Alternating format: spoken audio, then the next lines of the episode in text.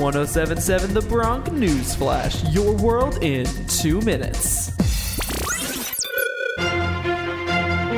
This is your Bronx News Flash. Your world in 2 minutes. I'm Tommy Franks from Ryan University.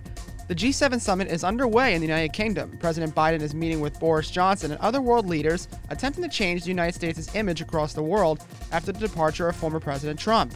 Talks through the weekend detail mainly topics such as the global economy, as well as COVID-19, climate, Russia, China, and the Middle East. Leaders of the G7 countries are also expected to endorse a strong global minimum tax of at least 15%, according to the White House. A Chicago police officer was arrested at his home on Friday morning and is facing 5 federal misdemeanor charges in connection to the January 6th riot at the U.S. Capitol in Washington.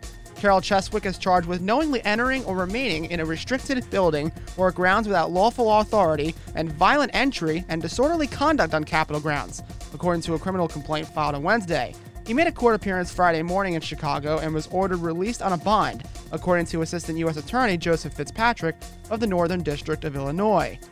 After an outcry at a raucous public meeting over a previous decision to rename Columbus Day as Indigenous Peoples Day, the Board of Education of the school district in Randolph Township, New Jersey, decided to strip all holiday names off the school calendar. Holidays like Thanksgiving will not be on the calendar and will simply be called Day Off.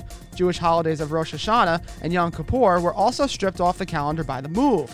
Board members say that by not having anything on the calendars, then there won't be any quote-unquote hurt feelings.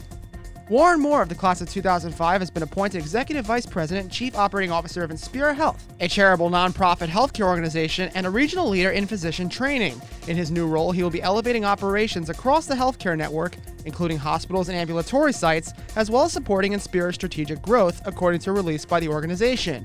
Moore received a Master's in Health and Human Services Administration from Rider, in addition to a Bachelor's in Business Management from the University of Maryland College Park.